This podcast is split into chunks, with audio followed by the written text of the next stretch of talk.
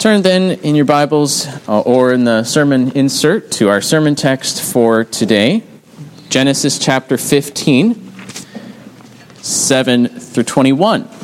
And just to remember the context, we looked at the first part of this chapter last week, last Sunday, and God had appeared to uh, Abraham, or the word of the Lord had come to Abraham, just as it would to other prophets, and assured Abraham of God's favor towards him and his, his promises.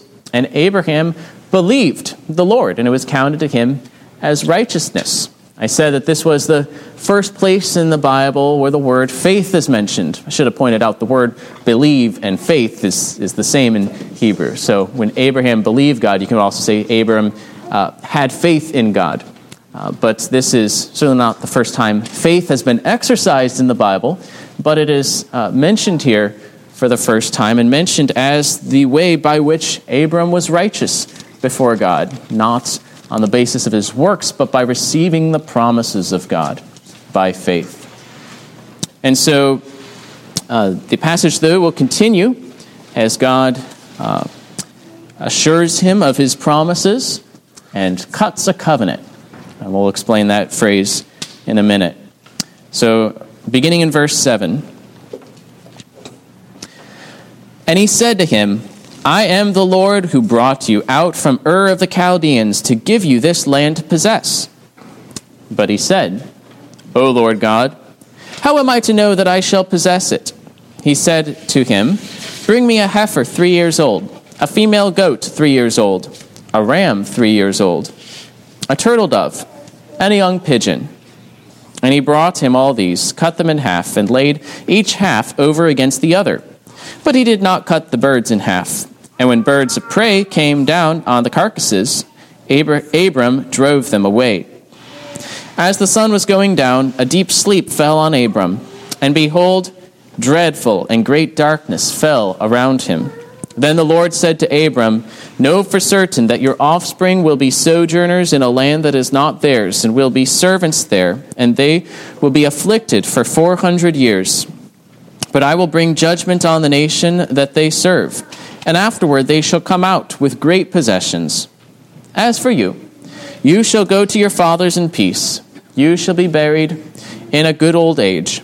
And they shall come back here in the fourth generation, for the iniquity of the Amorites is not yet complete.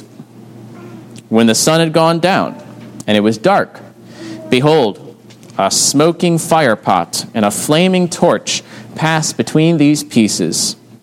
On that day, the Lord made a covenant with Abram, saying, To your offspring I give this land, from the river of Egypt to the great river, the river Euphrates, the land of the Kenites, the Kenizzites, the Cadmonites, the Hittites, the Perizzites, the Rephaim, the Amorites, the Canaanites, the Girgashites, and the Jebusites. This is the word of the Lord. Amen. Amen. Let us pray for God's blessing upon his word. Lord God, we thank you for revealing yourself to us and revealing your grace, your covenant that you have made and been faithful to. We pray that you would encourage us and strengthen us through your word to give us light and understanding, and that we might lay it up in our hearts and practice it in our lives. You would build up our faith. We pray this in Jesus' name. Amen. This passage speaks of how God bound himself with a covenant oath. The Lord calls his people out. This is something we'll see in the Old Testament and the New Testament. He takes the initiative, he calls his people out, and he gives them an inheritance. He promises to deliver them from their enemies and give them the land. God binds himself to his people by this covenant, and that covenant is symbolized in this ceremony. Uh, this ceremony uh, symbolizes the oath that God takes, um, both in, in the deed and in the words that he makes to Abraham. A, oath that is mentioned elsewhere in Scripture. As we'll see, I might touch on Psalm 105 speaks of the covenant made with Abraham and summarizes it in these terms. And as we saw Zechariah in the New Testament speak of God's holy covenant, his oath to Abram that we, being delivered from the hand of our enemies, might serve him in righteousness and holiness all the days of our life. Now, the word covenant, a pretty important word, right? We, our church is called Covenant Family Church. Uh, God's word speaks of covenant. It comes from the word to bind. Um, it is a binding or a bond. And a covenant is an oath that establishes a relationship between two parties and defines the nature and obligations of that relationship, and it binds them together. So it's an oath that establishes and defines a relationship, binding the two together. And we'll find that it's God here that makes that oath to his people. And covenants were made by being cut. Um, to make a covenant, you'll see in verse 18, it says God made a covenant, literally is to cut a covenant. The word Hebrew word for cut is used. Of course, it means to make in this context, but literally it's to cut. And you'll see in this passage why it is said that covenants were cut, because it involved cutting animals in two. It involved cutting uh, them and, and killing animals. It was a covenant in blood, or as some will say, a bond in blood administered by God. It was a widespread practice in many countries through many centuries with variations to ratify a covenant with the killing or sacrificing of animals, and occasionally to walk through the pieces. In Jeremiah 34, uh, God's people renew their covenant with God by uh, walking through uh, the pieces of a calf that have been killed and separated, and they walk through it and, and renew God's covenant with them and, and promise to release all their slaves. Now, it's actually brought up in Jeremiah 34 because they then took all the slaves back once they were out of danger, and God was going to treat them like that calf and let them be torn to pieces and eaten by the birds. So there was a degree of, of, of curse for those who walked back on the covenant and uh, committed treason and betrayal. But it was a covenant in blood by which God promised uh, by his oath. And we'll notice in this text it is God who is walking through the pieces, uh, promising to fulfill his promises.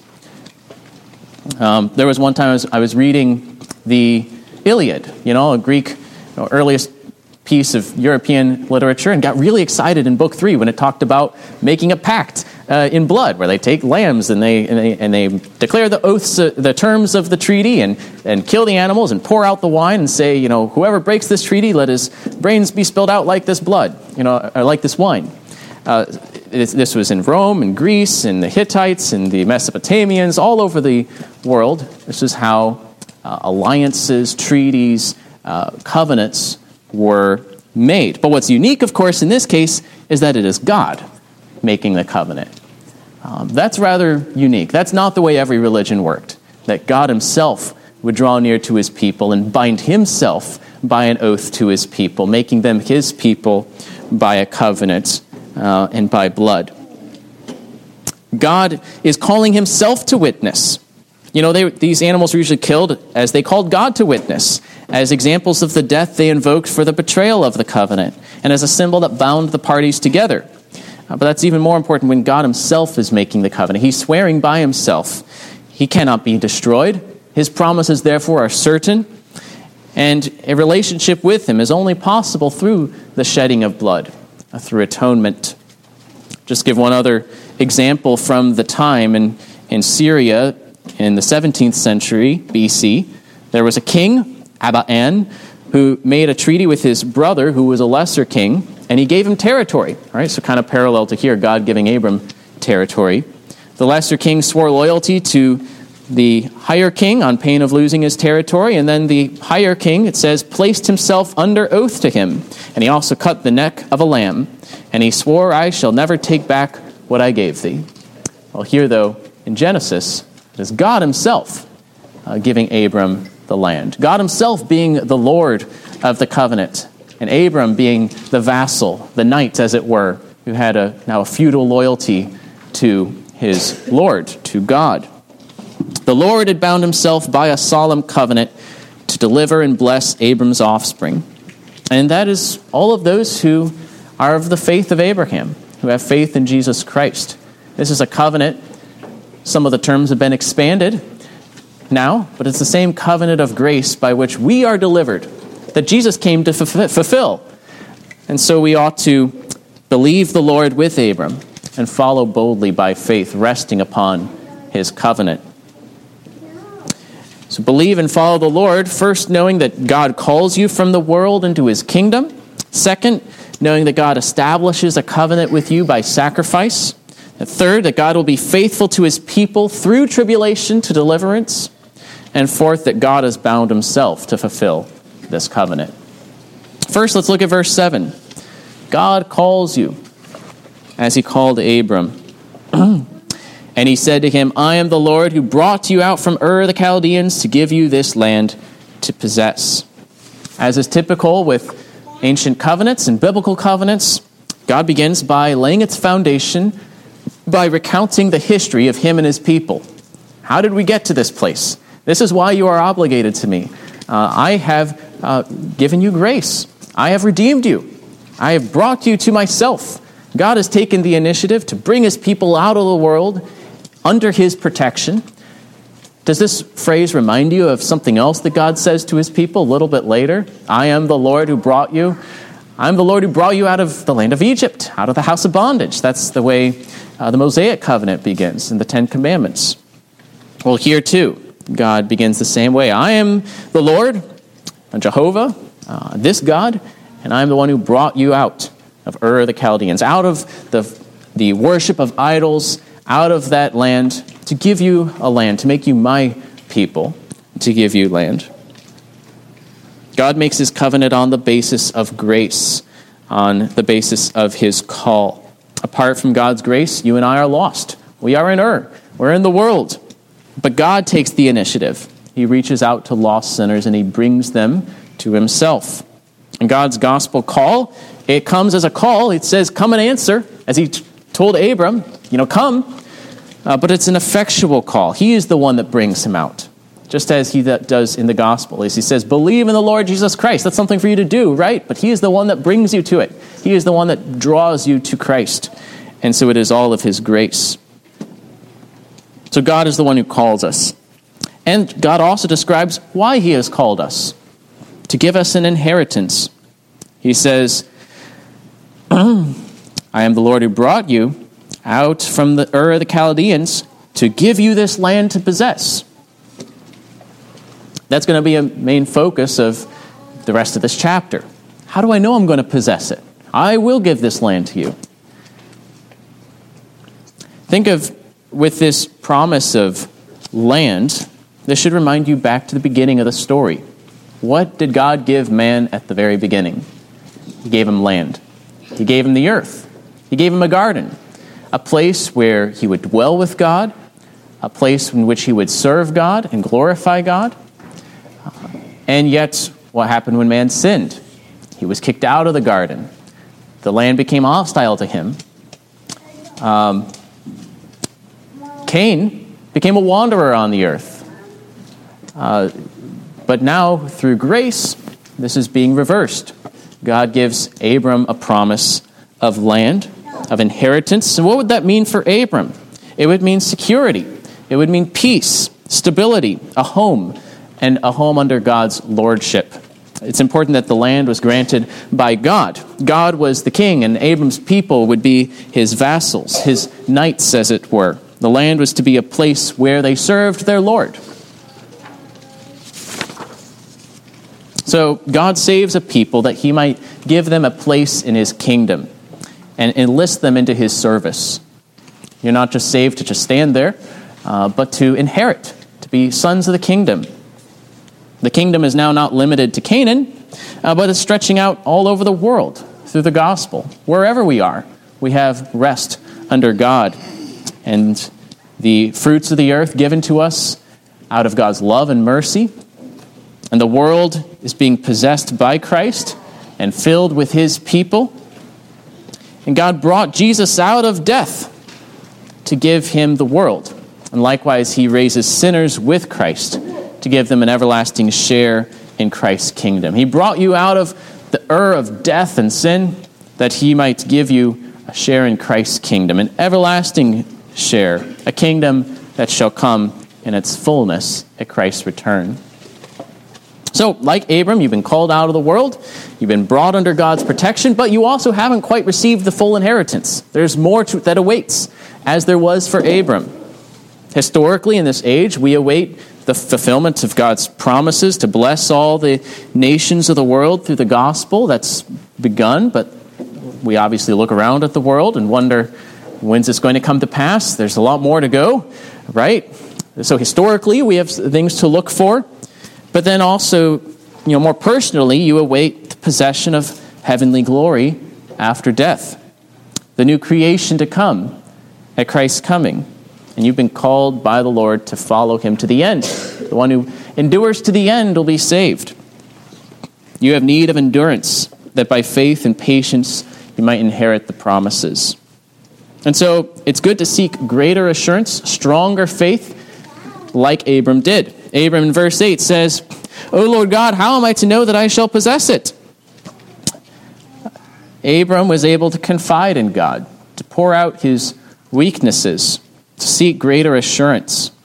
As John Calvin notes, the more certainly Abram was persuaded that God was true, and the more he was attached to his word, so much the more familiar, familiarly did he disburden his cares into God's bosom. In other words, the more he trusted God, the freer he was to lay his burdens upon him. As we'll see, Abram was God's friend, as his people become. And he's willing to confide in God. How, how do I know that I will possess it? Can you help me out here? It's good and right to seek greater assurance, to call out to the Lord, I believe, help my unbelief. And so God answers Abram by assuring him of his promise in a covenant ceremony. So let's look at verses 9 through 11. God tells Abram to bring him certain animals. Um, a heifer, three years old.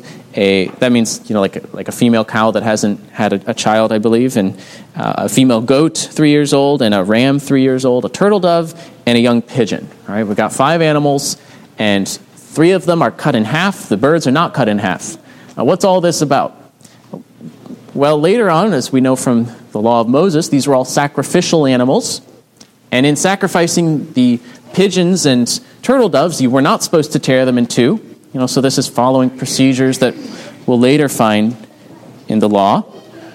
And so they are being brought to God by being sacrificed. Their carcasses by verse 11. You know, so they are killed, they're cut in half, and they're laid on the ground. Uh, this is preparing preparation for a covenant ceremony, forming a bloody pathway for them to walk between the pieces. Notice that God's covenant with his people is founded upon sacrifice. God's covenant of works before sin did not require the shedding of blood. God covenanted with Adam, said, you know, don't eat of this tree. I've given you a garden. I'll give you life, but do not disobey me.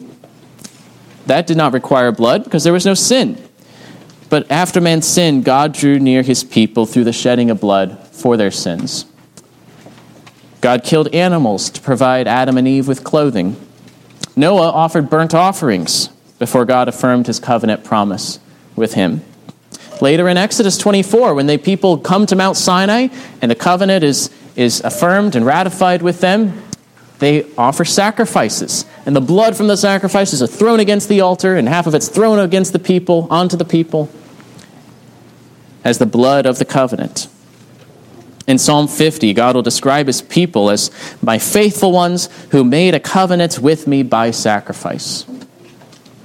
And so Abram makes this covenant with God by sacrifice. He has to go out and do all this work. Notice it was during the night initially when he walked out and saw all the stars in the first part of the chapter, but now it's daytime as he's doing all of this work, preparing, and the birds of prey come on and he has to scare them off, and then it starts to get dark again.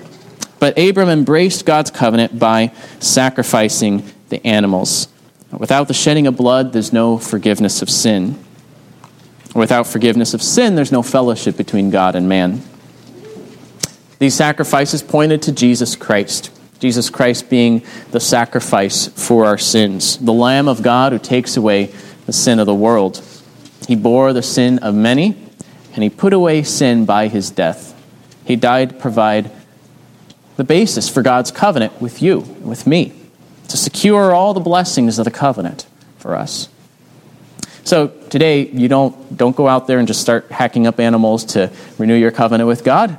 Uh, instead, uh, do what it symbolized believe on the Lord Jesus Christ. You know, embrace his covenant by believing in Christ and his death for sins.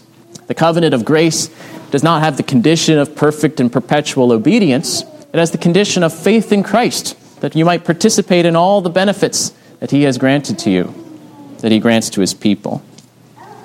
He's even given visible symbols of what he's done, right? Baptism, the Lord's Supper, to assure you that you might know for certain. Now, in verses 12 through 16, God also gives Abram more information, telling them that he will be faithful through tribulation and deliver them. In verses 12 through 16, the sun begins to go down, so it's evening. A deep sleep falls on Abram, and a dreadful and great darkness falls upon him. Last time we saw a deep sleep, that word, was when Adam was put to sleep to bring Eve out of his side. That's interesting. Then this dreadful and great darkness falls upon him. Thick darkness is connected with God's presence at the Exodus and at Mount Sinai. So God is drawing near, and it feels like a heavy, thick darkness. The presence of God is weighty, is heavy, is mysterious. Uh, it is that which produces reverent fear and awe. Now, this reverent fear of God produces greater and stronger faith. God is a strong God, an unsearchable God. His wisdom is past finding out. We can trust in Him despite difficulty. But it is a heavy thing that falls upon Abram. And then the Lord speaks to him and tells him what's going to happen. His offspring are going to endure tribulation, a land that's not theirs. They're going to be bound in slavery, but God will judge the people that they serve and bring them out with great possessions. Now, you know what that's talking about, right?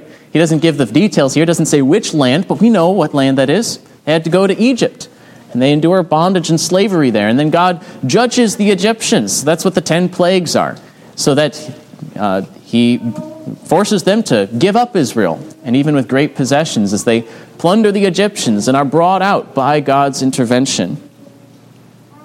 Only then will they come back to Canaan, when the iniquity of the Amorites is complete. It's still true today that through many tribulations we must enter the kingdom. Uh, there are difficulties on the way to glory. God tests his people, he refines his people, and he draws forth his enemies against his people to demonstrate his power and his justice and his love for his people as he hardened Pharaoh's heart so that he might you know, dramatically overwhelm him in showing God's power, delivering his people. As God judged Pharaoh for taking Sarah so that she was released, so he would judge Egypt uh, for taking Israel so that they would be released. So God, through Christ, will continue to vindicate his people to conquer and restrain all his and our enemies. Those who destroy or seek to destroy the church are touching the apple of God's eye.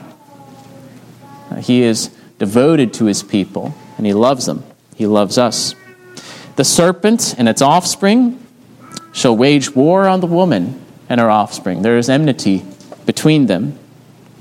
Christ shall save his people by crushing the serpent's head. Notice judgment and redemption are connected. Both of them happened at the cross. The death blow was dealt to the evil one, and his people were let free. So he did so on the cross, so he does progressively in history, and so he shall do when he returns to judge the world.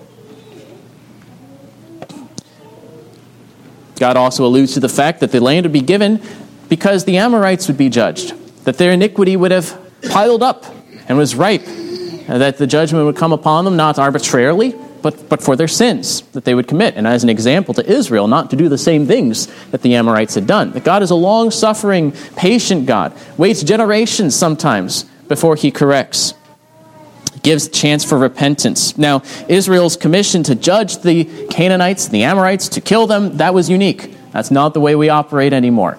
But you know what's not unique? It's not unique for God to be long suffering towards the nations.